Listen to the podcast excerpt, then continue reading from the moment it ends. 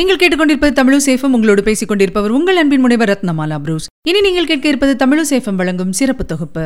இரண்டாகி போன இந்தியா.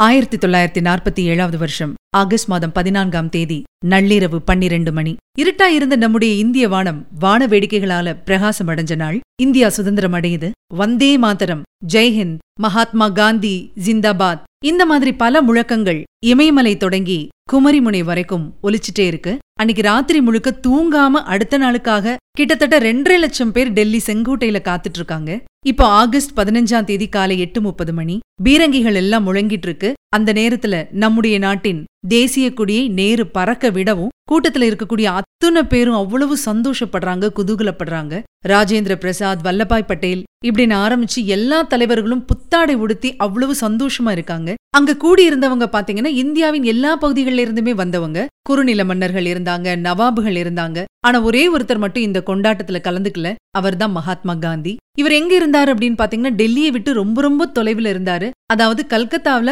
அன்னிக்கு அவர் உண்ணாவிரதத்துல இருந்தாரு.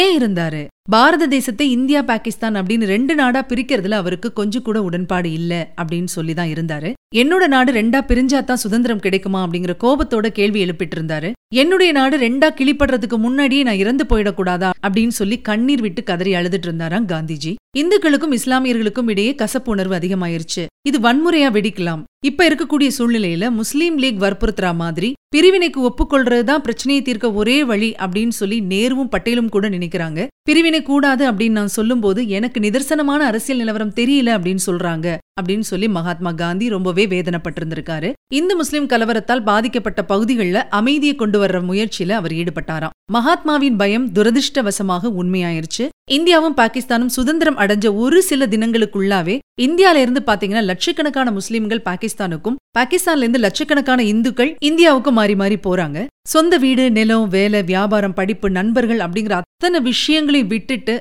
இந்த அகதிகள் கூட்டம் இந்திய பாகிஸ்தான் எல்லையை கடந்தப்போ வன்முறை நடக்குது. குழந்தைகள் பெண்கள் உட்பட லட்சக்கணக்கான மக்கள் இறந்து போறாங்க. கோடிக்கணக்கான பேர் காயமடைஞ்சு கிடக்குறாங்க. சரி எப்படி வந்தது இந்த பிரிவினை அபிப்பிராயம் அப்படின்னு பார்த்தோம்னா பஞ்சாப் ஆப்கன் காஷ்மீர் சிந்து பலுச்சிஸ்தான் இந்த மாகாணங்களை கொண்ட ஒரு தனி நாடு வேணும் அப்படின்னு போராடிட்டு இருந்த முஸ்லீம் லீக் இந்த மாகாணங்களோட ஆங்கில முதல் எழுத்துக்கள் எல்லாம் சேர்த்து அதாவது பஞ்சாப் ஆப்கன் காஷ்மீர் சிந்த் பலுச்சிஸ்தான். இதுல இருக்கக்கூடிய எழுத்துக்கள் எல்லாம் ஒன்னு சேர்த்து பாகிஸ்தான் அப்படிங்கிற ஒரு தனி நாட்டை தங்களோட சிந்தனையில உருவாக்கி வச்சிருந்தாங்க. பாகிஸ்தான் அப்படிங்கிற வார்த்தைக்கு பாத்தீங்கன்னா லேண்ட் ஆஃப் த பியோர் அப்படிங்கிற அர்த்தமும் இருந்ததுனால இஸ்லாமியர்களுக்கு இந்த வார்த்தை ரொம்பவே பிடிச்சு போச்சு. இந்துக்களுக்கு இந்துஸ்தான் இஸ்லாமியர்களுக்கு பாகிஸ்தான் அப்படிங்கிற கோஷங்கள்லாம் அந்த நேரத்துல எழுந்திருந்திருக்கு. அந்த நேரத்துல சரியான தலைமை இல்லாம தள்ளாடிட்டு இருந்த முஸ்லீம் லீக் ஜின்னாவை அதுக்கு தலைவராக்கி வச்சிருச்சு. இந்துக்கள் பெரும்பான்மையாக இருக்கக்கூடிய நாட்டுல இஸ்லாமியர்களுக்கு சம நீதி கிடைக்காது அப்படின்னு சொல்லி ஜின்னா பிரச்சாரம் பண்ணியிருந்திருக்காரு. இப்போ இந்தியாவுக்கு சுதந்திரம் கிடைச்சாச்சு.